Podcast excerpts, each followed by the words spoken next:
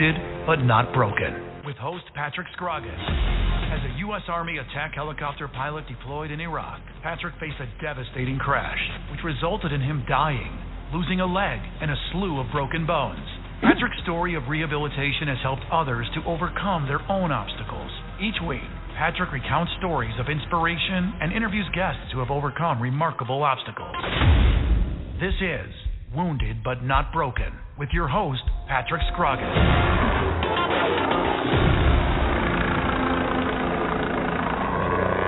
Hello, everybody. Welcome to Wounded but Not Broken on yet another Monday night. I hope everybody had a great weekend. Uh, tonight we have a very uh, distinguished guest on, a very highly decorated uh, service member on. But before we get to him and before I introduce him, we had a, a tragedy in the VBN uh, family, and I would just like to ask everybody to keep uh, the Eli family in their prayers. Going through a tough time right now, and uh, they could use the prayers. And you know, uh, I know us in the in the family here, we're going to be standing beside them and doing whatever they need to do. But uh, if everybody would just please keep the Eli family in your prayers. So on tonight's show, we got James Furlong, Sergeant James Furlong, and uh, I don't want to take away from his story, but he's a very highly decorated, very courageous soldier um, from the Vietnam era. And uh, so, Mr. Furlong. Hi, how you doing? I'm doing well. How are you?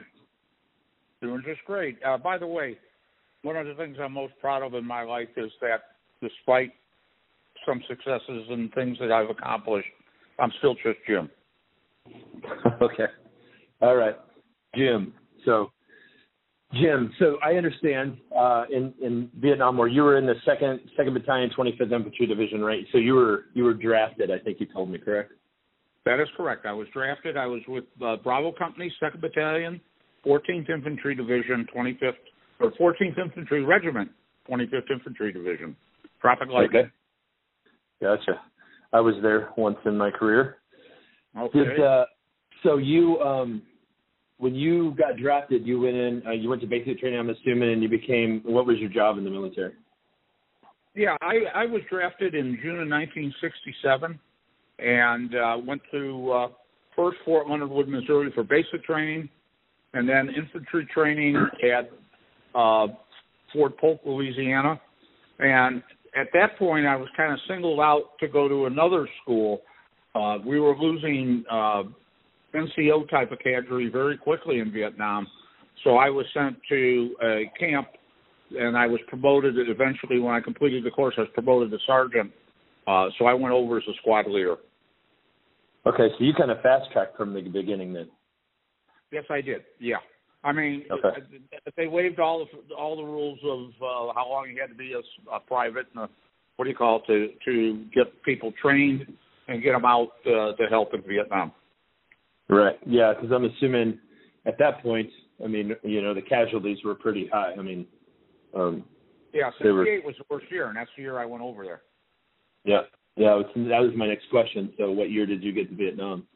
Yeah, I, so got, I got there in May of '68 after Tet, but we were still mopping up at times. Uh, there were times that we were in Cholon, which is the Chinese section of Saigon, uh, and you know, we were mopping up there, and then we were we were really our area of operation was from the Cambodian border uh, to Saigon, and then kind of north of Saigon.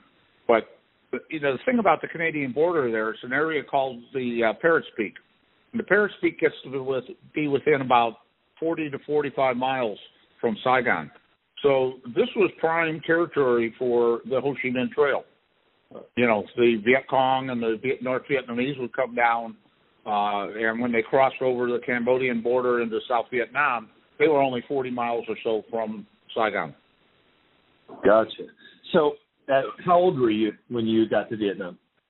Uh, I turned 21 in Vietnam, and my 21st birthday. There's a picture of me walking, uh, cro- uh, walking with my rifle in the air, uh, crossing a, a fairly deep stream. It was about up to my armpits. So I'm I'm sure, you know, being drafted. I mean, you know, it's one thing to sign your name on the dotted line because you're volunteering, but being drafted, um, you know, how how did that affect you? How was your attitude, uh, you know, going over there? my attitude was very good. I mean, there was never any consideration to be a draft dodger or anything like that. My father was a World War II vet. I was very proud of him. Uh, and, and so, you know, my attitude was really good going in. Uh, and, you know, there there might have been if I hadn't gotten hurt because, you know, medically I wasn't able to serve anymore. If I hadn't gotten hurt, uh, they probably would have. I, might have stayed in. Gotcha.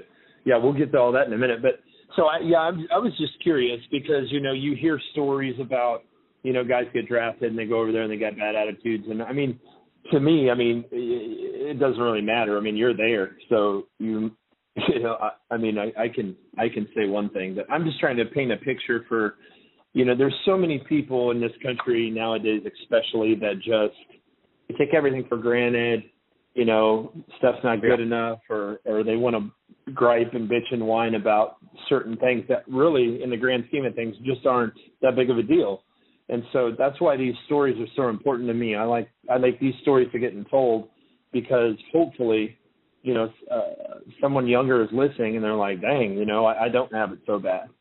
And yeah. um you know I, there's so much that can be learned from our service members especially the ones that have fought in war.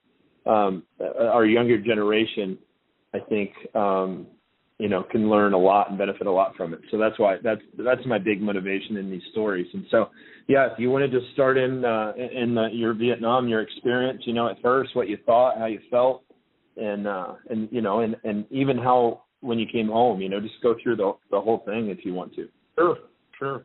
Uh, I actually left the United States through Fort Lewis, Washington, and McChord Air Force Base in Tacoma. Uh, and my first impression of Vietnam was, darn, it's hot.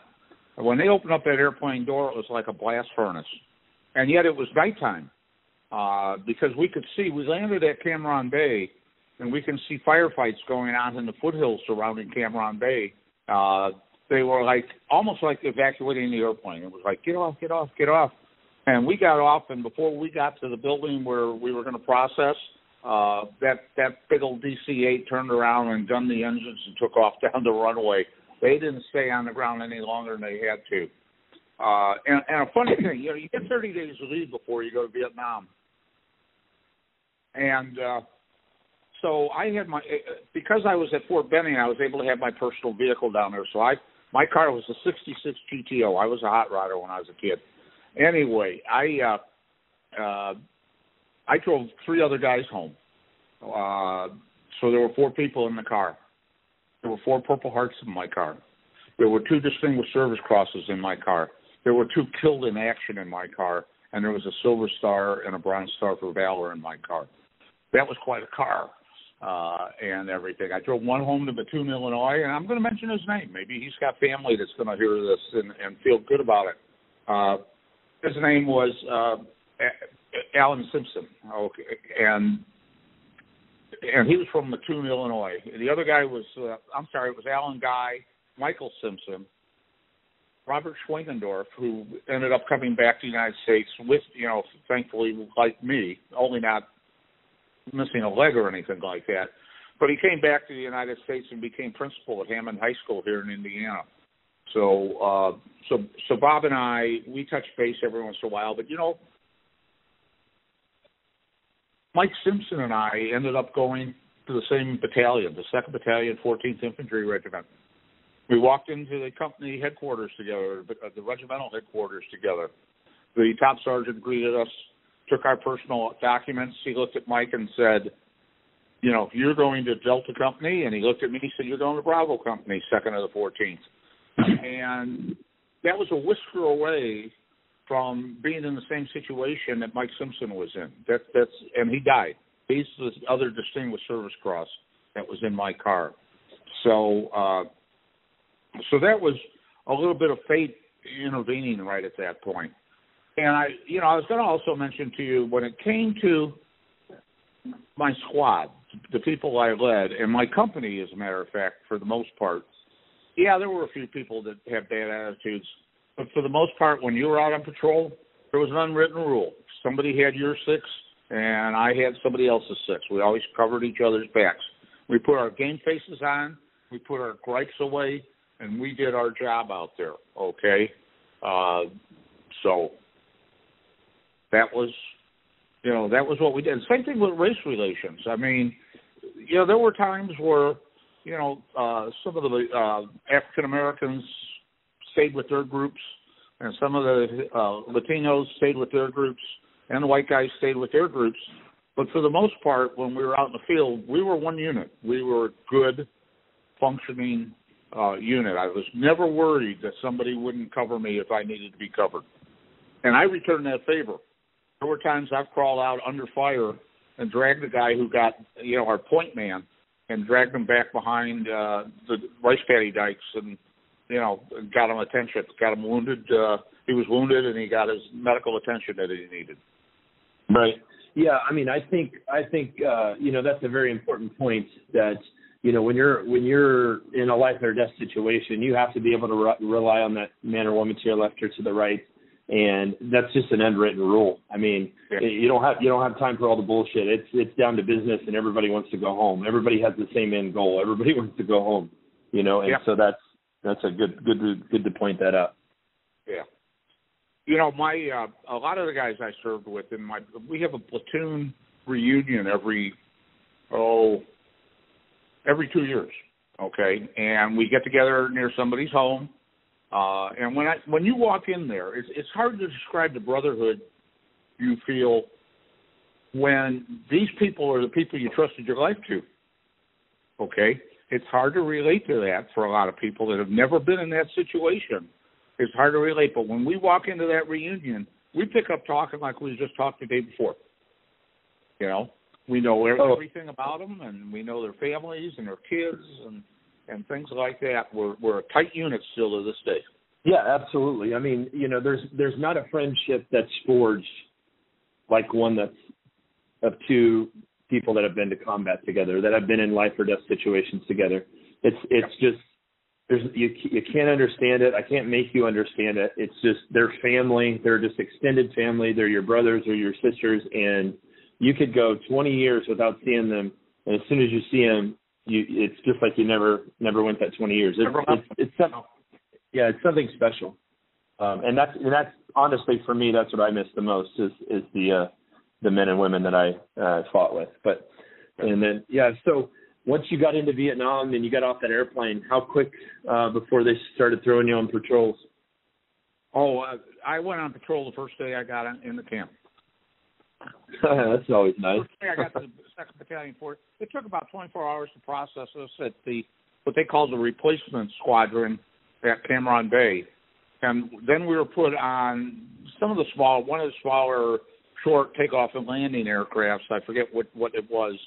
Uh, it was C code, obviously, but uh, they flew us into uh, Cu Chi, which is where we were headquartered, our our battalion, and and uh, we ended up uh, you know, going out to our company that night. You know, I mean, when when the sar- top sergeant looked at Mike Simpson and me and said, "D company for you, B company for you," the next words out of his mouth were, "Mike, you get on that truck, and Jim, you get on that truck. They're going out to your camp." so, so can do, do you remember the emotions that was going that you that you were feeling at that point? Yeah, on the truck, I was a little scared because they were. uh you know, we, we you could see all the potholes where they had planted mines and everything like that uh, that had blown up other trucks. You know, and I know in Iraq and Afghanistan they had the IEDs. This was a, a minor form of an IED, but it would certainly kill you if it hit the truck in the right direction. You know, right. so yeah, we went out there, and you know, some of my other impressions when we I almost immediately went on patrol. Okay, uh, in fact, I was on patrol one of my first nights in Vietnam, I was in on patrol, and we we went out about I don't know five to ten kilometers at night, uh, set up a, a fire support, and, and before I left, I would sit down with the executive officer, and we'd go over what we call pre-planned artillery fire, both for my uh, the site I was going to be at and along my uh, travel route. So if we got attacked or ambushed or something like that, we had artillery fire, and we can just say, you know, fire uh, for effect on, uh, you know, on position number four, something like that. So we get set up, and I had a good friend, Jim Hancock, uh, who was a gunner on my machine gun. So they get set up. I got my machine gun set up, and I'm in a tight little perimeter uh, and everything because the squad's only about ten guys, and sometimes it wasn't even ten. So we're sitting out there, and Hancock comes crawling up to me, and he goes, "Hey Sarge," he says, "There's Charlie coming out." I says, "Well, how many?" Because I have to call in a situation report, a sit rep. He says, "Oh, I, I think it's just like a platoon or something like that, you know." I said, oh, "Okay, you know, I mean, I I can pop an ambush. I've got the guys." So I call in my sit rep to my company, and I'm no sooner getting done with that, and, and it was only a few seconds, and my assistant gunner Jerry Ware comes up to me, and he goes, "You know, Sarge," he said, "it's at least a platoon, maybe even a company." I went, "Hmm, I've got the element of surprise. You know, I might make, we might be able to successfully do this." Especially with the pre-planned artillery fire. So here goes crawling back to the machine gun, and it's only about 10 feet away, 20 feet away. But you can't yell it, you know, because you're in an ambush situation. So anyway, the next guy that shows up is uh, Philip Rivers. Philip, oh, that's the football player. Bob Rivers. Sorry about that. Uh, Bob Rivers comes up, and and Bob is a, a hardened 10, 11 months in country. Uh, and he's got sweat pouring down his face, and he goes, Sarge, he said it's at least a battalion, possibly a regiment. I and he says, I suggest we get out of here. And he didn't take much convincing. At that point, I knew that even the element of surprise wasn't, you know, going to be. So we got up, and I started calling in the pre-planned artillery fire. Uh, somebody went out there the next day on a routine patrol and, and found evidence of blood, but the bodies had all been cleaned up uh, by that time. And I hope that's not too gross for somebody, but uh, that's the way it was in war. No, yeah, I mean, you know, that's that's the thing. This uh, people listen to this show, you know, it's accounting stories of war, and so you know, sometimes you know they that paints a very uh, disturbing picture. But you know, I I'm very adamant on the stories need to be told. Um, I think people need to understand what our men and women go through when they leave this country to go fight for our interests. You know, um, I do. But with but with that with that being said, we're going to break here. Uh, word from our sponsors, and we'll be right back, and we'll pick up where we left off. All right, you got it. Put your weapon next to mine. Put your weapon next to mine. You're listening to Wounded but Not Broken with host Patrick Scroggin. We will be right back after a word from our sponsors. My father was the, the best truck driver I've ever known in my life like a family tradition. I'm a truck driver myself. I drove around the state with my cat. To be the truck driver, you not just only see where you go, you see the world in the larger perspective. This is a really good time to be in the trucking industry. The dispatchers get good loads for them. The equipment is very new and then it's very reliable. At GTS Transportation, we make dreams come true by employing truck drivers, dispatchers, mechanics, and many other occupations. Consider joining our rapidly expanding team where we put quality, human dignity, and respect back into the workforce. Contact us by visiting our website at gtscarrier.com or call us at 847 754 4667. That number again, 847 754 4667.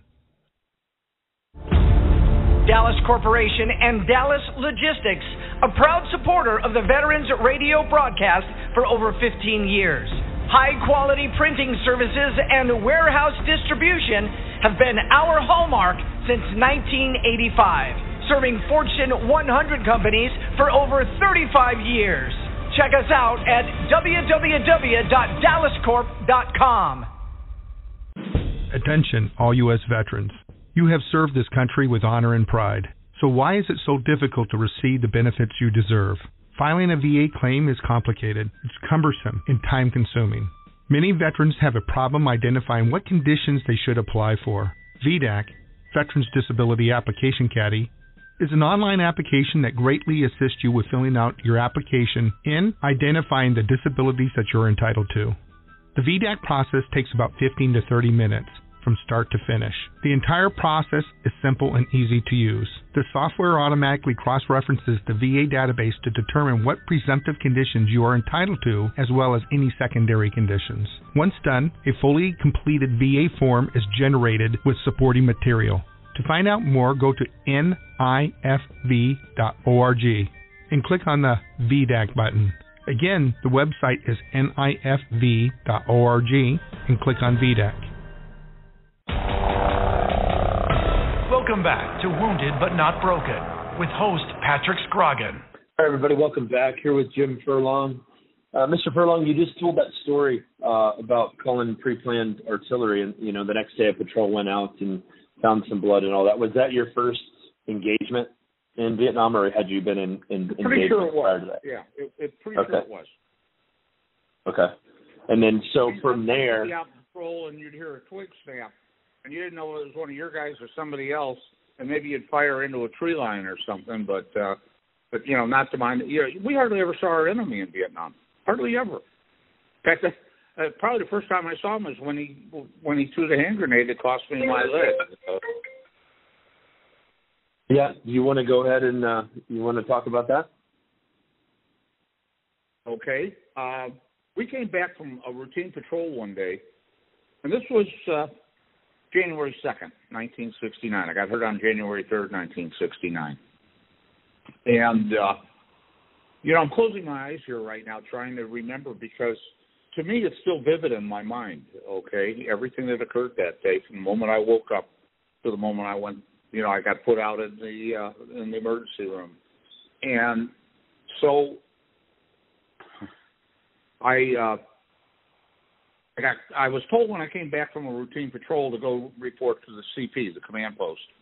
Uh, so I walked over there. It was unusual for me to go to a meeting of the command post because that was usually the duty of my platoon sergeant uh, and and our company commander, and we were planning the next day's events uh, if a whole company or a whole battalion was moving, that you know we all worked that out at the command post. So I got there and I was told that my platoon was going to be the uh, kind of like patrol, you know, keeping an eye on the uh, company commander and his his people. Now you got to remember, there's a company commander, a forward artillery observer who's an officer, a forward artillery observer's radio, a company radio, a battalion radio, uh, and a and a, a company medic uh, that travels in the command unit. Okay, so they right. get on the chopper first, and then oh, I, I got to go back and say I was told we were going to go on an eagle flight. Now let me explain what an eagle flight is. An eagle flight, you usually have ten landing zones you want to go to. Uh, but hardly do we ever get to 10. But anyway, uh, you would go into a land, the first landing zone, for instance. You would get off. The choppers would take off. They weren't going to sit there and be sitting ducks. They would take off, make a big circle in the sky, uh, and we'd sweep out to a hedgerow or something like that. And then if we didn't make contact, you know, we uh, the company radio would start chattering, and all the platoons were reporting in no contact, no contact. We would go back to the LZ that we just got let off on. The choppers would come back in, pick us up, and we dead reckon to another uh, LZ. So it's kind of like looking for a fight. Uh, you, you get that, Patrick? It's yeah, it's absolutely. Kind of like walking through a minefield, uh, trying to trying to step on every inch of the dirt. You know. Yeah. About the third LZ that day, we're coming in, and I'm, you know, I'm, we're in a chopper, and as the squad leader, I always sat with my feet out the door, uh, which was kind of neat because being a pilot, I know that you know that centrifugal forces. You know, sometimes they make that big steep turn. I'd be looking straight down at the ground and yet I'm still safely in the airplane because of centrifugal force. So anyway, we're coming into the third LZ, and all of a sudden my feet are out the door on the skids, and all of a sudden the machine gunner next to me, the door gunner, whips the machine gun around and starts firing into a hedgerow. Lots of noise at that point with the gun and the stuff like that. But the, the gunner looks over at me and uh, he didn't. He said hot, but I never heard it. But I could read his lips and I knew it wasn't good. You know, in fact, I could see some of the fire coming out of the, a hedgerow that we were landing towards. So, so we land. But again, the company, the command choppers in front of us. I'm right behind them, and then there's a whole bunch of other choppers behind us. And I see the company commander take off for a hedgerow. Okay, he goes over a rice paddy dike, and of course the usual chaos breaks out when you're in a firefight. I'm I'm supposed to be with them. I'm getting my guys as quick as I can assembled, and we start to go and there's choppers, they would only hover a few feet off the ground. Uh, I don't know whether it's ground effect or what, but they would only hover a few feet off the ground. So I had to let, wait for one chopper to go by before I could catch up with the company commander. As soon as I went up on that rice paddy deck, I looked down, and the company commander is is down. I could, you know, and there's three radios around them. There's uh, a, the medic, and then there's the uh, uh, forward artillery observer and everything like that. So there's six guys standing around a guy, and three of them got antennas. It's got to be obvious to the enemy he's a command level officer. So I immediately have got to try and secure the area, and I grab a guy by the name of Junior Hudson by the collar, and I'm physically moving Junior, who was no, that was no small feat. Junior was a big, solid guy who used to box professionally. I'm pushing Junior to where I want him to go to protect the, the company commander and, and the and the other people. All of a sudden, I get about five feet from the hedgerow, and Charlie steps out, and he's got a hand grenade, and it's like he's doing an underhanded toss because he wants to get the guys behind me. He doesn't want me. I'm I'm nothing. He wants the guys behind me. Okay. So I jumped mm-hmm. up as high as I could, and I wish I'd been six feet tall because I was only five eleven and a half. Uh, the grenade hit my fingertips. I was going to make them eat it. Uh, it hit my fingertips, fell at my feet, and it's reflex. You just you don't really get a chance. It's all training. It's all reflex. I just reached over and put my foot on top of it, and the explosion went off, knocked me on my back. I remember looking up and seeing a bone sticking out where my foot used to be, and I and by that time, the first guy to me was my platoon sergeant, Sergeant Benny Marin. Benny gets over there first checks that I'm okay because I'm indicating to him he's still there. Charlie's still there, you know.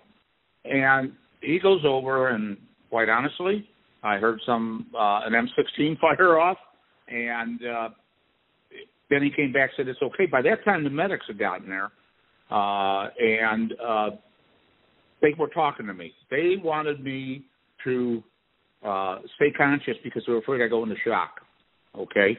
And right. I did stay conscious. I was conscious until they put me out about an hour and a half later to do the surgery, which is another story, by the way, that I'll get to in a second.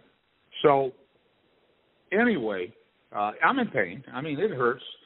I've you know I've talked a lot to schools and and groups and people like that, and a lot of people have asked me why I didn't bleed out, and I've often wondered that myself. And what happened was is the heat of the explosion cauterized my veins. Okay, if you can imagine that. That's that's that's how hot it is in that second that that thing goes off. So anyway, they get me on a chair. Oh, and and then because my company commander is hurt, and one other guy got hurt. In fact, that's the guy who died, Glenn McAdoo. He was one of the radio men around the company commander. We get the, the battalion commander is circling around overhead in his command chopper, and he comes down to pick up the wounded. So we didn't even have to wait for medevac. We we you know he came down, got off his chopper. They loaded me, uh, uh, Captain. I know the name. Something you know, you get a little older, you start names aren't on the tip of your tongue anymore. And McAdoo, and I remember the feed, the stayed with us because they were trying to keep McAdoo alive. I could tell that he was the most seriously wounded wounded guy. So the helicopter pilot who's used to driving a lieutenant colonel around turns around and sees three wounded guys, one guy with a bone sticking out where his leg should be, and he reaches over and he throws up out, out over to the edge of the helicopter. Uh, but he had us at the hospital within 20 minutes after getting hurt. You know, it was about 1:20 in the afternoon, uh, and I was in the hospital. Now, I told you it took an hour for me to get into surgery, so I'm waiting, and they've got a, a tourniquet on my leg, and every once in a while it would loosen. They let some of the circulation go and then retighten. And the battalion surgeon heard what had happened, and he was already in uh, in the emergency room at the 25th Evac Hospital or 12th Evac Hospital in Cu Chi. Uh, and so I said to him, "What's taking so long? You know, I've been triaged, and now I'm just sitting there. They cut my clothes off. By the way, I'm no longer as modest as I used to be uh, because I'm sitting there. They got a they got like a piece of paper over, but they got the fans going like mad, trying to keep the place cold, you know, or cool. Right. So uh, uh, he said there was an explosion in the Cu Chi mess hall today. Uh, it's detailed in a book called The Tunnels of Cu Chi.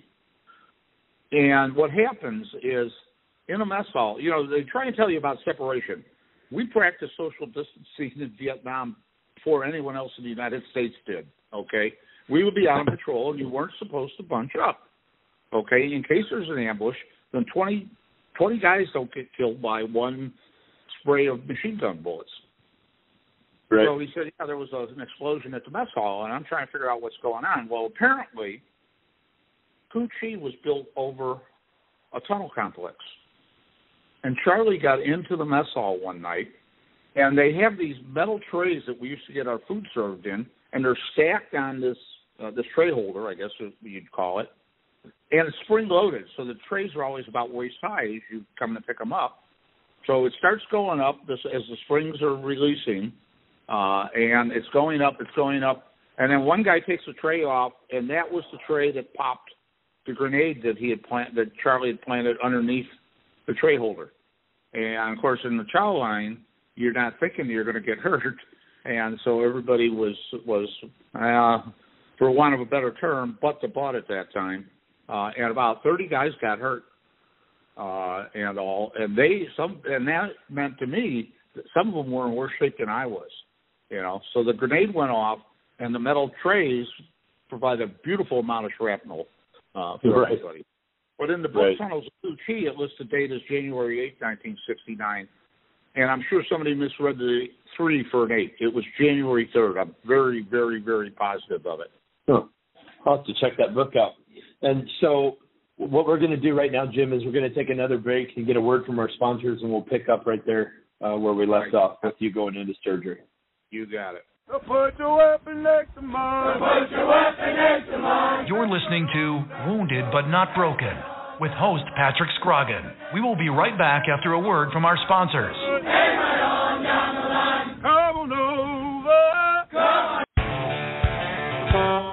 Attention, looking for semi drivers nationwide. GTS Transportation of Burr Ridge, Illinois is looking to hire or partner with experienced CDL holders in every state. If you are going to drive, why not drive for the best? Whether you are driving solo, as a team, or as an owner operator, GTS is looking to add you to their rapidly growing company. Become part of one of the most respected, driver friendly, and successful transportation companies in America, where drivers are treated as royalty. Contact us at gtscarrier.com. Again, gtscarrier.com. Or call us at 847 754 4667. That number again, 847 754 4667. We would love to help you, which in turn helps everyone. GTS is an equal opportunity employer.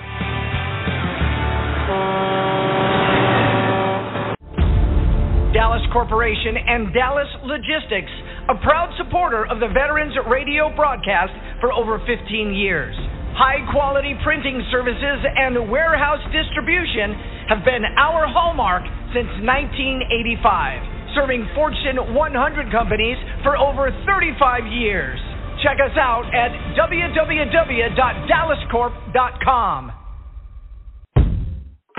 VDAC, an online application that helps veterans research and file for their VA disabilities, empowering the veteran to take full control of your claim.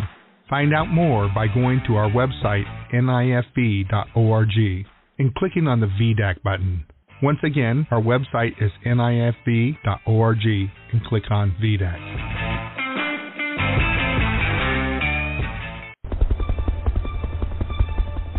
VBN, Veterans Broadcast Network, brings you Wounded but Not Broken, hosted by Patrick Scroggin. It lies within you to conquer your greatest challenges. Patrick tackles the stories of how others faced unthinkable odds and then at a pivotal moment, a change occurred within them that gave them the strength, attitude, and direction to excel beyond the greatest expectations.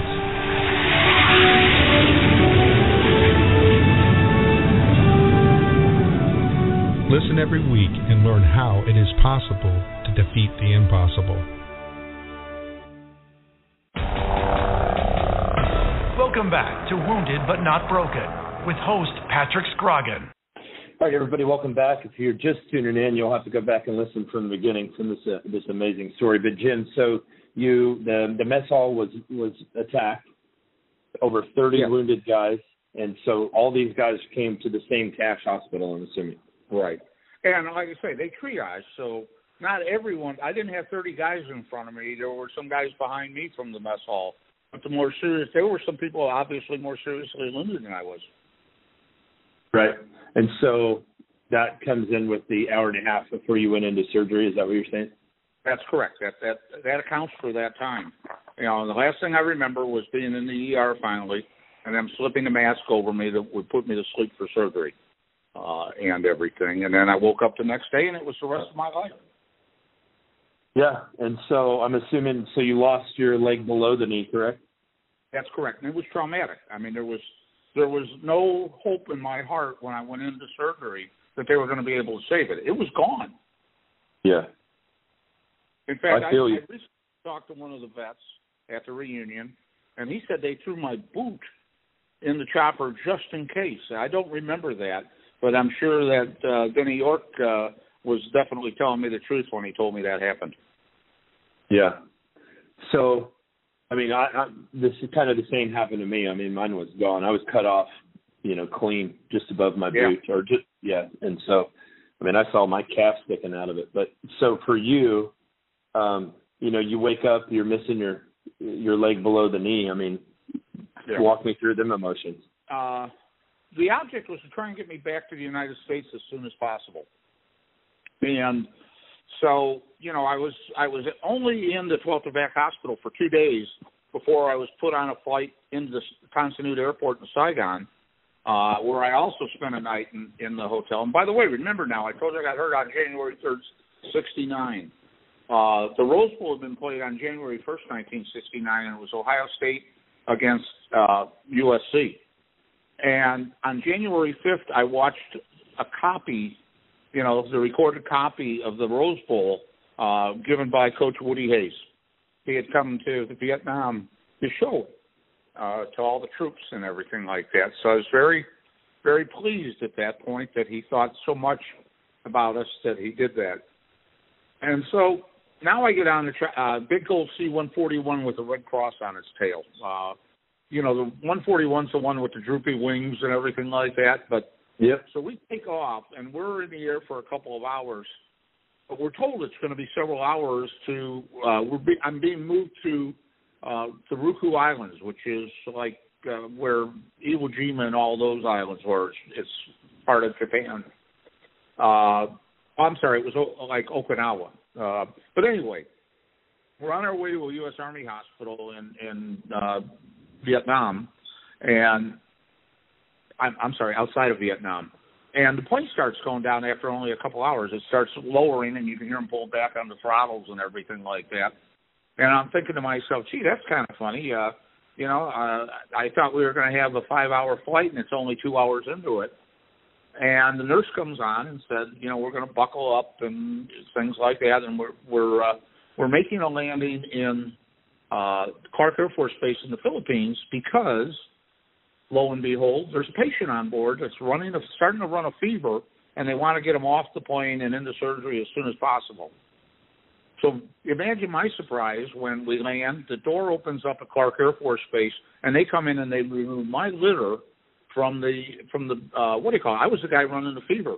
They wanted to get in there and do some more debriding. They figured that that's what the problem was. Okay, so uh, so I spent a couple days in the Ryukyu Islands. Now my folks are back home and they get the telegram, and the telegram says that uh, you know your son was wounded. They describe the injuries, and of course it's very medical. You know, he received a traumatic amputation of left leg below the knee, and he also received uh, a, a traumatic amputation of the thumb before the first distal. And I thought to myself, uh, you know, so they think my thumb's gone when act, in actuality I lost about an eighth of an inch of my thumb. Uh, you know, you can see the stitches today where where they had been. I mean, Uh, so anyway, I'm laying there, uh, and my parents are back in the Chicago area. They lived in Chicago, and they decide that they're going to call uh, call me in the in the the Ryukyu Islands. So my dad gets on with the long distance operator after a few minutes. You know, it isn't as easy as today calling long distance. Uh, so right. They get to the hospital, and of course, they get the guy on duty, and they say they'd like to talk to James Furlong. So this guy's going through his records. Meanwhile, I'm back at Clark Air Force Base, right? You know. So this guy's starting to go through his records, and he goes, "Nope, don't have a Jim Furlong here." Now you can imagine the color leaving my parents' face when they hear that. Okay. So the next question, obviously, is, was Jim Furlong ever there? Nope, Jim Furlong was never here. Okay, because the telegram said he's going to this hospital, you know, in in the uh, the on the Japanese islands. So my parents think I'm dead. Now it's Sunday afternoon. My dad calls our congressman, who's got somebody on duty to handle constituent issues, uh, on even on a Sunday. Uh, so he hears my the, the the emotion in my dad's voice, and he thinks this is important enough that he's going to call uh, the congressman, who immediately gets on the phone. By the way, our congressman at that time was Morgan Murphy. He was the chairman of the House Affairs Subcommittee for Southeast Asia. Okay, a guy you don't want angry at you if you're in the Pentagon. So he immediately calls the duty officer at the at the Pentagon and says, "Find James Furlong immediately." Okay.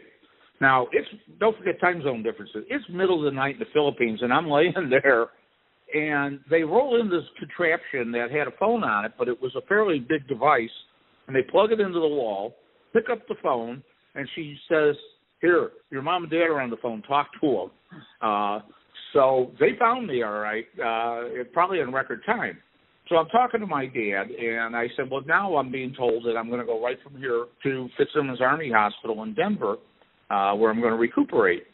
And as an afterthought, I said to my dad, gee, I, I, Great Lakes has a big naval hospital in Chicago area. Why can't I go to Great Lakes? So I'm thinking that out loud, and my dad and I pick up on that. And he goes, you know, the congressman gave me his number, said if I had any problems, give him a call. So the next day, my my, you know, or when he gets off the phone, my dad calls Morgan Murphy, and he says, Congressman, my son is being told he's being sent to Denver, and we're kind of curious why he can't go to Great Lakes. Morgan Murphy says to my dad, "Don't miss Furlong. I'm going to find out." And if you know, so he calls my dad back about 10 minutes later and he says to my dad, you know, Fitzsimmons Army Hospital has a specialty of handling amputees, lower lower leg amputees. It's probably the best place for your son. But if you want your son at Great Lakes, that's where he'll go. So my dad calls me back and we're talking about it. And he says, you know, if you want, you can come to Great Lakes, you know. And and but they explained to me about the amputees, okay, and I'm still not I'm still at Clark Air Force Base, by the way, and so we decided that I was going to stay with going to Denver, Colorado, okay. So mm-hmm. I got to Denver, Colorado on Super Bowl three Sunday, and you may be too young to remember, but that was the day that Joe Namath uh, predicted that the Jets were going to beat the Baltimore Colts in Super Bowl three. And I thought to myself, even in an NFC city like Chicago, no way. So anyway, uh, I'm getting off the plane. I said, "Who won the Super Bowl?" And one of the litter bearers said, "The Colts or the the Jets did." And I went, "How did they beat the Colts?"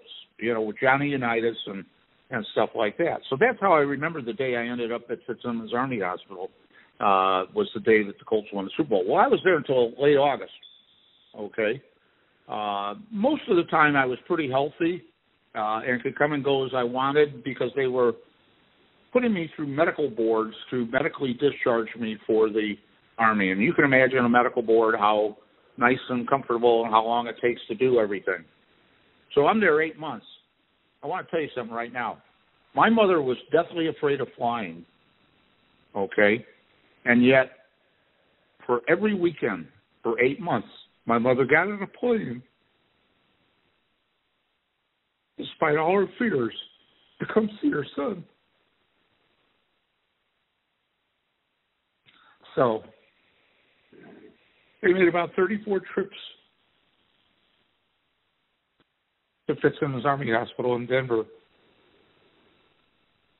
So I liked Denver so much when I was there. As I started to get better, like I think I told you, they started to put me with a prosthesis, and so I'm able to move around. I bought a car while I was out there, uh, and you know, we just started moving around, looking at Denver. And when I say we, there were other guys in the hospital that would go with me, and we drive around. And and uh, besides looking for good-looking young women, well, it, the, the town impressed me.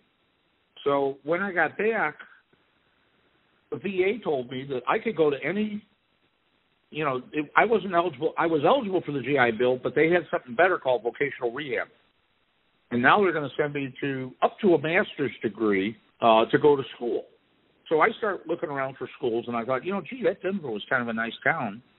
So I applied to the University of Denver, and lo and behold, they had alumni here in the Chicago area uh, who started calling me up and telling me what a great school DU was you know, as a Blackhawks fan at the time, we had Keith Magnuson and Cliff Koroll from the University of Denver playing for us.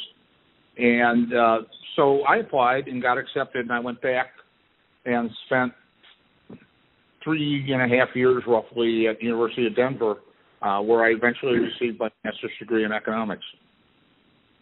Oh wow! You know, wow. Then I like Denver so much, you know, they come and have a uh, what do they call them at the university? Uh, a session where different companies can come in and interview prospective graduates. So I'm interviewing with the United States General Accounting Office. Uh, that's what they were called then. Today they're the Government Accountability Office. And I really like what I'm hearing. There's going to be. I'm young. I'm single, and I hear there's travel all over the Rocky Mountain region from from border to border, from Montana down to New Mexico. So I thought this sounds like a pretty good deal. Okay, and so I signed up for GAO, and we were constantly getting uh, jobs like at Cheyenne Mountain, uh, which is NORAD, uh, which is a highly classified area, and then down at the uh, Department of Energy labs in New Mexico, like Los Alamos and Sandia. Uh, and so I get a top secret clearance with the kicker SCI, Special Compartmentalized Information, which is the highest, basically about the highest classification you can get. So anyway, about five years later, I decided to get, no, three years later, I decided to get married. I meet this gal, and now I don't want to travel so much. So I start looking in the paper, and there's this computer company that would like to hire me. And they went nuts when they heard I had a uh, security clearances. Okay, because that's something they would do to people that would work in this area. So I go to work uh, with my security clearances. Every six months, I've got to have a lie detector test to make sure I'm not siphoning money out into my. And they got to look at my checking account all the time too. Uh, but it was part of the requirement to keep the clearance, and I needed the clearance. I wanted a job, and so I ended up, you know, uh, getting a job with uh, at the time was called Digital Equipment Corporation. Uh, at the time, they were the second largest computer company in the world, uh, but they kind of thought there was no future in uh, uh, personal computers, which was not the best policy to have back in the uh, 80s. So no. anyway, uh, I, I've got that job, and then they put me as a sales manager in charge of groups that were selling uh, into the government uh, from all over. So, in other words, I had a four-state territory: Colorado, New Mexico, Texas, and Oklahoma. Uh, and some of my people didn't have the clearance that I had. So, if there would be a project that I needed to work on uh, at Johnson Space Center, for instance, that was classified, okay, then I would be briefed into the program, go do my work, make my sale pitch, uh, you know can do a best uh, best offer a bid uh, on a particular project, uh, and then I would get debriefed out of it afterwards. You know, where in other words, what did you learn? And I would tell them, and they would go, okay, you don't talk about that. You don't talk about that. So, like our right. company, subcontracted with Sandia Labs in Albuquerque to uh, to outfit the 747 because back then they were still using the old 707 uh, as Air Force One, and the 747 was parked at uh, uh, Kirtland Air Force Base, which is joint uh, facility with the uh, municipal municipality of Albuquerque. And every time I'd fly into Albuquerque, I would see the 747 sitting there. uh, and uh, you know we were we were subcontracting with them to uh, do the network on the 747. Now that was highly classified at the time. I'm sure that the network on the Air Force One's been upgraded many many times since then, since that was the 80s, uh, somewhere in the mid to late 80s. Yeah, I'm sure it's pretty extremely high tech now. But uh, hey, Jim, we're going to take another break here. Word from our sponsors. When we come back, we'll pick up where we left off. You got it. Put your weapon next to mine. Put your weapon next to mine. You're listening to Wounded but Not Broken with host Patrick Scroggin. We will be right back after a word from our sponsors. Hey,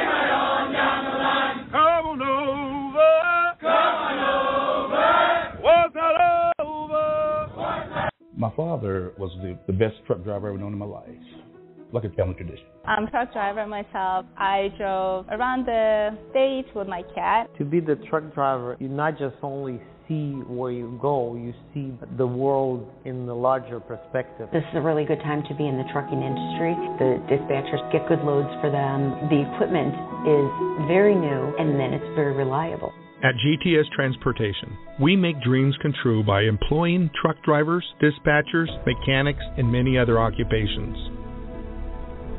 Consider joining our rapidly expanding team where we put quality, human dignity, and respect back into the workforce.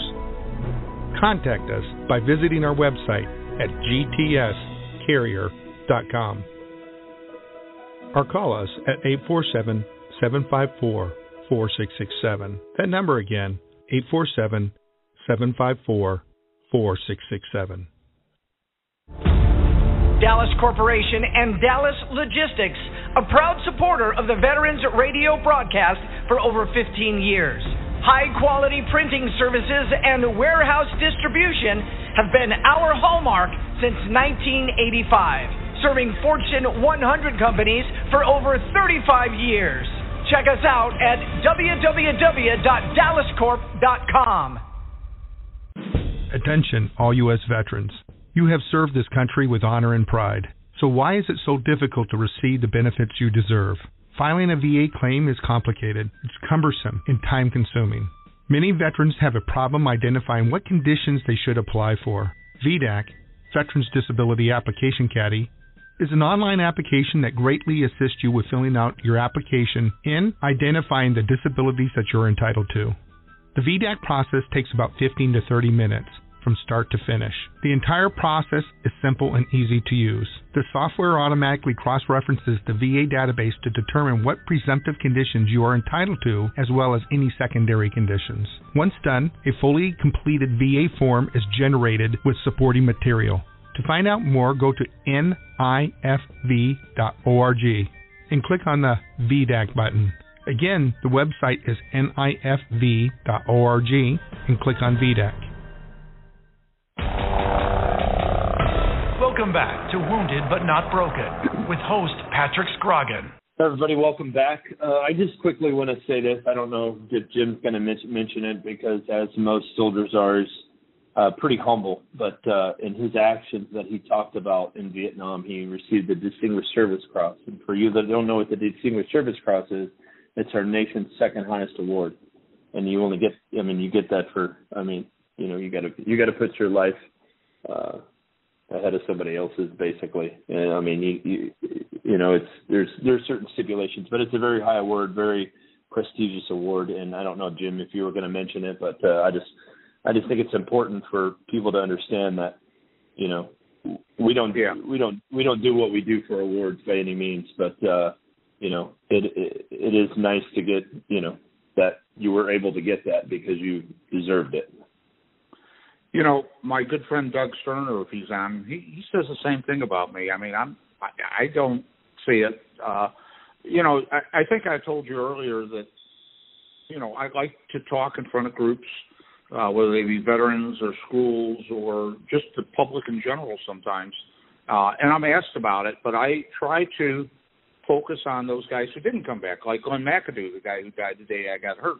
Okay, Glenn didn't come back. He'll always be 21 years old in my mind, uh, and everything. So, uh, so you know, I'm, I, you know, I try to get out to see his grave when I go out to visit. My son lives in Los Angeles, and everything, and uh, you know, we can't we can't forget those people. Uh, Absolutely I'll not. I'll tell you a story about the Vietnam Wall if you got a second. Uh, uh, I used to, sure. on my job with Digital, the big computer company. I used to go into Washington quite a bit because I was the government, you know, with the government unit. And I would get to Washington and I would go to see the wall at night. Okay? It's very safe. You walk in from the west end, like at the Lincoln Memorial. You're maybe 50 feet from your where you park your car, maybe 100. You walk down the gash, and it's quiet. It's reverential. It's almost like being in church. And if you see somebody in there, you know it's a vet, and you kind of give the nod, the acknowledgement, uh, and things like that. And the wall is backlit from from the ground up, and so you can still get to the panels. You get to see the names of the names. I know about 30 names on that panel, and I would stop in front of many of them, and sometimes I would break down thinking about that person who's still 21 years old. And so now I go to Washington one time when my son is a junior in high school, and he says, uh, you know, we go to the Vietnam Wall. And I promised myself that I'm not going to break down. But yet I still stopped in front of all the, you know, the names that I wanted to look at. And I would explain to Patrick how I knew them, whether I went to high school with them, whether I trained with them, or whether I served with them in Vietnam. So we get there and we start down the west end. We go down and you know it kind of like drops down, uh, you know. So at the top of the wall, it's ground level all the time. Okay, and then we start going up the east end. So you go back up after you go down to the middle. Mm-hmm. And I'm about two panels from the end, and I stop and I see a picture uh, of a Polaroid picture sitting there, and I could tell it's two vets. And all of a sudden, this little boy comes up, and with all the innocence that only an eight or ten year old boy can have, he picks up the the photo and kind of like says to me, "Do you know anyone whose name is on this wall?" Oh, that got to me. You know, I lost it in front of my son. I've been doing so good, and the father was kind of shocked. And I said, "It's a child's curiosity. It doesn't bother me. Okay, it it it, it doesn't. You know, uh, right. yes, I do. I know I know many names on this wall. Wow. That's pretty powerful. Um, yeah. So, so now I'm working. And by the way, when I went to Fitzsimmons Army Hospital in Denver, when when I was first checking into the hospital after the flight from uh, the Air Force Base just outside Sacramento, Travis Air Force Base, uh, I get to Fitzsimmons Army Hospital, and of course they're taking your vital signs out in the lobby, you know. And the major who's going to be my my surgeon comes up to me and he says, "How you doing?" I goes, "Ah, you know, I always wanted to come to Colorado because I wanted to ski." He goes, "Well, we'll get you skiing. Don't worry about it." Okay, and sure, uh, sure enough, uh, in April when there's still snow on the on the mountaintops, they took us to Arapahoe Basin. I promptly jumped on a without any training. I promptly jumped on a uh, chairlift, go up to the top of A Basin, which is above the tree line in the Rocky Mountains, okay, and start skiing down, and I'm falling every 10 feet. It took me basically all day to get through. But I stayed with it, and I did learn how to ski. And then I thought to myself, you know, I want to give back to what people gave me, the people, the volunteers that came out and taught me how to ski. That stuck with me, okay, and taught me how to ski. So I decided I'm going to help the handicap ski program at Winter Park, and I'm but I'm working, so I can only come up on weekends. Well, Sunday is the day they brought blind skiers up. So starting in the 70s, 80s, and 90s, I'm teaching blind kids how to ski. Okay. And it was That's awesome. Me, they would they would give me the they would give me the problem people. But, you know, uh, I remember one time I had this gal who was 16, and you know, I kind of heard her, you know, she's blind, so she she doesn't know that highlight is wooden, and so she's kind of sniffling, feeling sorry for herself. I said, "What's wrong, Patty?" And she goes, "You don't know what it's like to be handicapped." I've got my ski pole right. I slap the side of my leg about four times, and it makes a big loud boom. You know, this loud noise. Crack, crack, crack, like a baseball bat, hit, a baseball hitting a baseball bat. She said, yeah. "What's that?" I said, "That's my ski pole hitting my artificial leg. I do know what it's like to be handicapped." Okay, well, that got her over the hump. Boy, we we taught Patricia how to ski. She was a good skier. Okay, and uh, I'm real proud of all the people that I worked with. I, I worked with one guy who was diabetic, lost his sight because of diabetes, and before that he had been a an NCAA top skier, so he could ski really good. And following him was a challenge for me with uh, with my equipment. And then I once had a little five year old boy, and he'd fall down, and I just kind of ski up to him and reach over and grab by, and his legs were all akimbo I would reach down, pick him up by the scruff of his uh, jacket, and uh, as he came up, the legs would straighten out. I just set him back down on the ski trail, and we'd start off again. You know, so I really enjoyed that. That that was the way I started giving back to my community. Okay, and my late wife and I, we were volunteers at Edward Hospital in Naperville, uh, and uh, we taught the orthopedic ward, and I was the only guy that was allowed to wear shorts. Everyone else had to wear tan uh, slacks, you know, almost like a little uniform.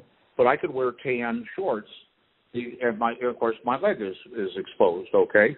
Now right. I was going in there and working with people who had just had their knees replaced and their hips replaced, and I'm going to be their coach for exercises.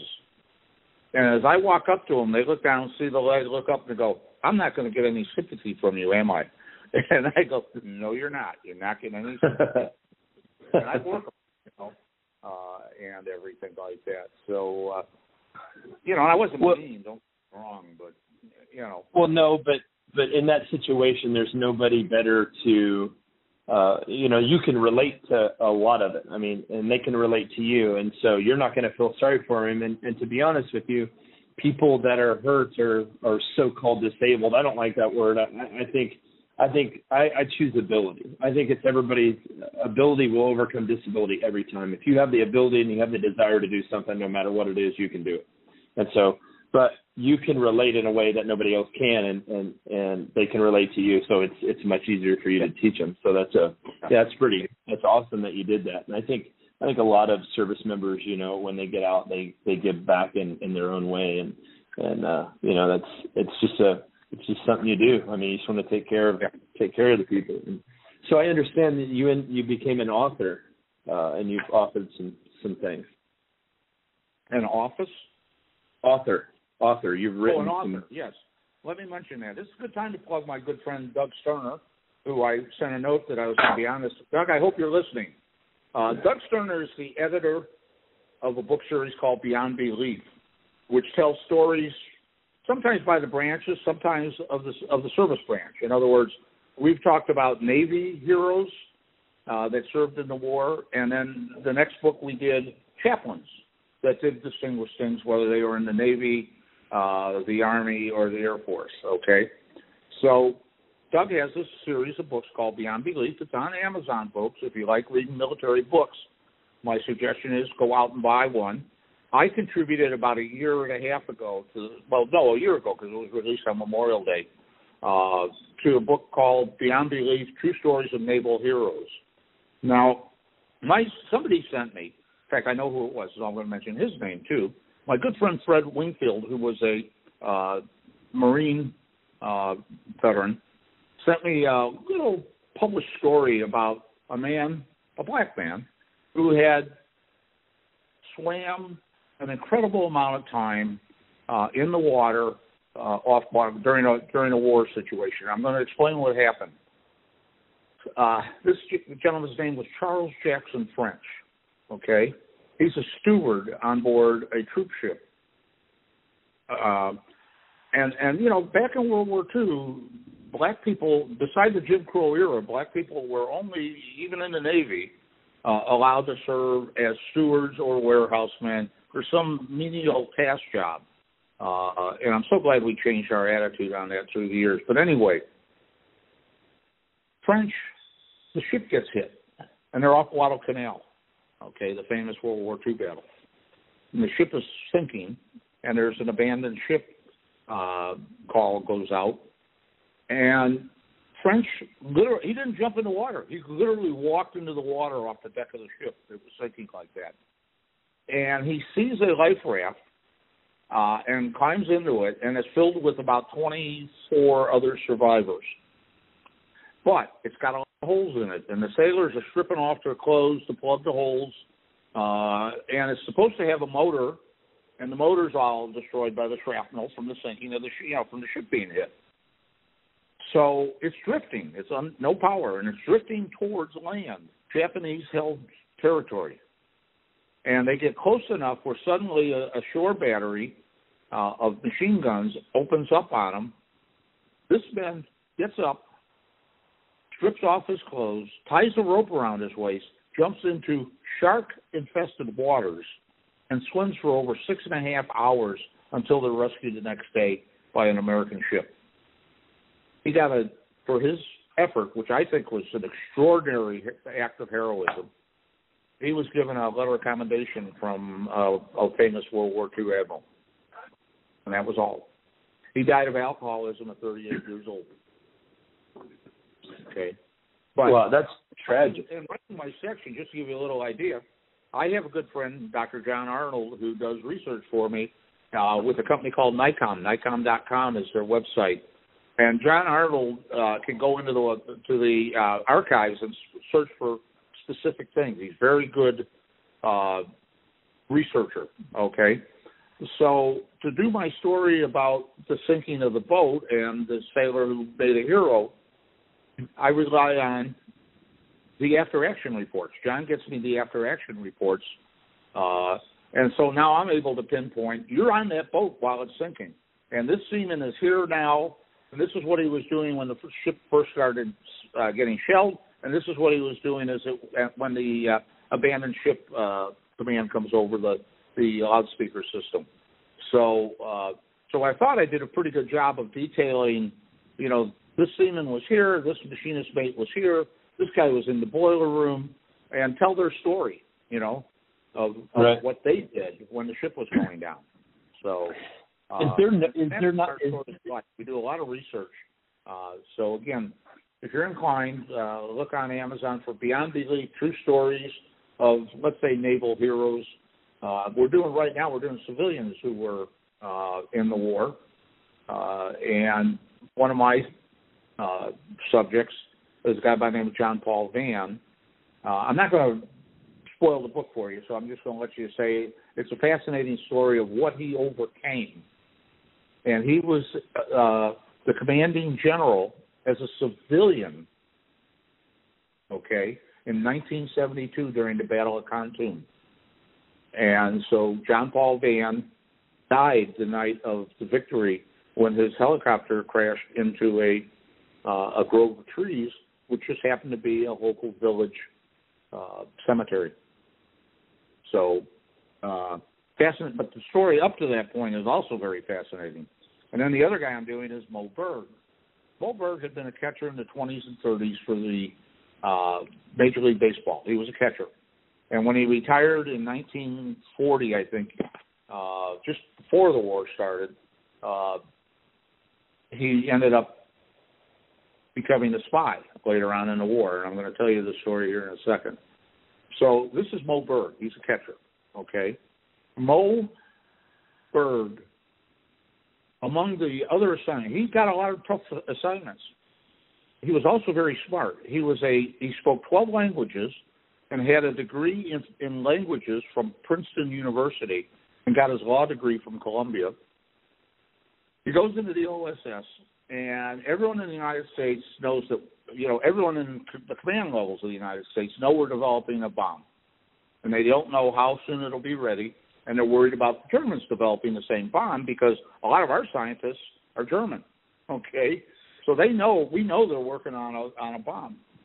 So the head of the German uh, program, Walter Heisenberg, Werner Heisenberg, is going to give a speech in Zurich, Switzerland which is neutral Switzerland.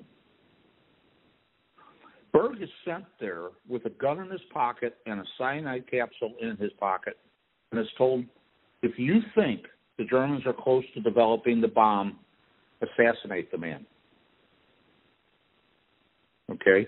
I won't tell you what happened. You'll have to read it yourself. anyway, uh, but I really wow. enjoyed. Uh, yeah. Hey, I, I have one question for you, real quick, about Mr. French. Is Yeah. there no? Is there not a way to go back to have that reviewed and have him get I the often the? that, and I know you guys are, are advocates for veterans, and, and I think the man ought to be recognized. Okay, uh, it clearly, a- any vet that's seen the story, real veterans know what heroism is. He was a hero. He Yeah. saved 24 lives that day, and he had the sharks nibbling at his toes.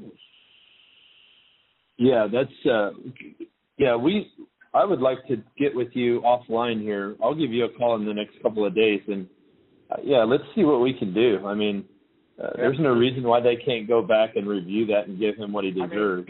Biden awarded a Medal of Honor to uh, a 95 year old soldier from World War II. Uh, Puckett uh, was his name, Right. Colonel. Ra- And yeah, uh, right. I mean, they can always go back and review this. So they went back and checked on him. Yeah, so yeah, I, I, it's just a, it's an extraordinary story, and and I, I really want to read up on it even more now. I'm intrigued, and uh yeah, I definitely I definitely want to see if we can Yeah. help his family. Uh, you know, uh, Yeah. he definitely Well, deserves more I don't than a. think there's much of his family. I don't think he had any children, and he was a he was an alcoholic till the end of his life. Well, you know, I'd be an alcoholic too. He was. They were parading him around for a while as a uh, bond salesman, but eventually they sent him. Uh, they were going to put him on a ship uh, that was going to sail to uh, Okinawa and be part of that invasion. Okay, and it's a troop transport, a lightly armed troop transport. Now, if I had been in a troop transport that had been sunk uh, in a battle, and I was going to another battle on a troop transport, I'd drink too. You know? right, right. yeah, that's a good point. But yeah, I I, I definitely Were killed and hospitalized. They had to dry him out. You know. Yeah, I definitely think he deserves a lot more than just a letter of commendation, and uh, you know, for whoever. I mean, it just it's the I- I right would thing to do. 100%. Uh, All right. Well, I'll give you a call. I'll give you a call offline here in the next couple of days, and we'll get caught up on that and see what we can do. But uh, that's all we have for tonight, Jim. I really appreciate you coming on. Uh, you are a hero, uh, and and I know that you're humble and you're going to disagree with me, but you are. And I really appreciate the service you've given to this country uh, during Vietnam, after Vietnam, all the way up until now. I thank you so much for coming on the show, and thanks for sharing your story. Hey, Doug, I'd like to say one more thing before I hang up here. Uh, I'm a proud parent. My son Patrick is going to receive his doctorate uh, on Sunday, Mother's Day. So I'm going to fly to Los Angeles this weekend. Uh, so Matthew and Maya, my grandchildren, if you're listening, Grandpa can't wait to see you. Okay, that's it, Doug. Awesome. Congratulations. And we will talk to you uh, in a couple of days. I really appreciate you coming on. And for everybody listening tonight, for everybody listening, oh, nothing. I'm just doing the closing. For everybody listening tonight, I really appreciate you tuning in. I know this runs a little bit longer than what we usually do, but this is a great story, and these stories need to be told. And you just, I hopefully it will start to shed some light that uh, there's a common theme in my stories and my podcast that everybody comes on, no matter how bad they were hurt, no matter what they went through, everybody always overcomes it and then they want to give back. And this story tonight is no different. And again, uh, in closing, please keep the Eli family in your prayers. They need it from all of us. Uh, they're going through a hard time right now, and I hope, I wish everybody, I hope everybody has a great week. And we'll talk to you next Monday night. You know, God Patrick, bless you. Just one other note, Patrick. Uh, I am going to that service on Thursday. I, I'm trying to. Okay, maybe I'll Roger. see you there. Yes, sir. All right, everybody. God bless you. God bless the United States of America. We'll talk to you next week. Thank you. Thank you. You're listening to Wounded but Not Broken with host Patrick Scroggins.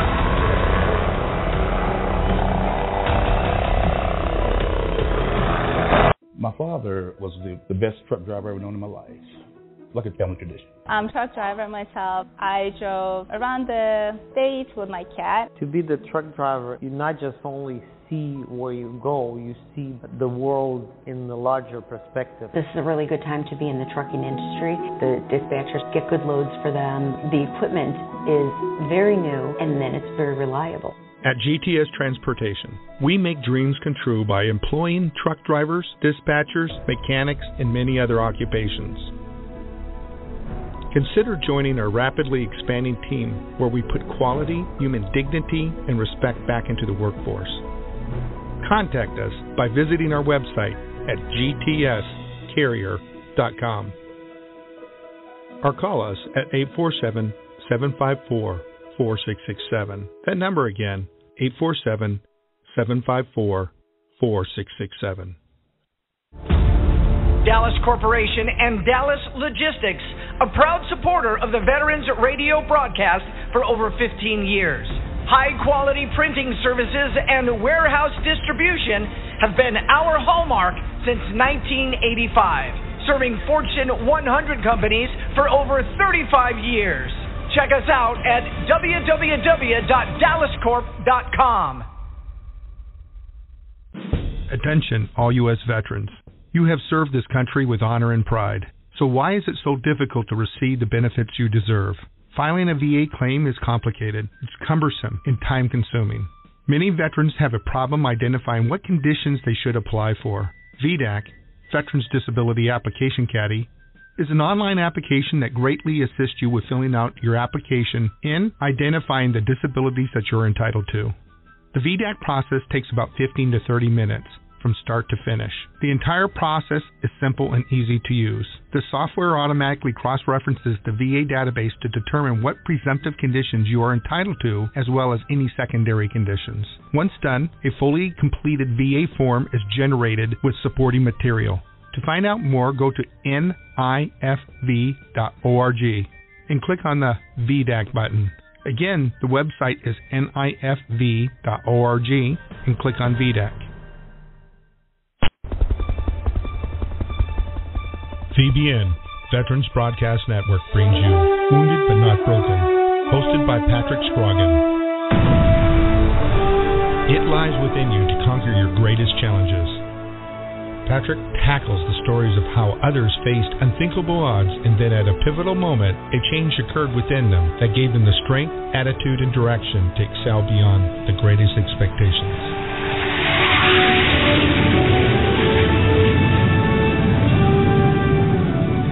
Listen every week and learn how it is possible to defeat the impossible.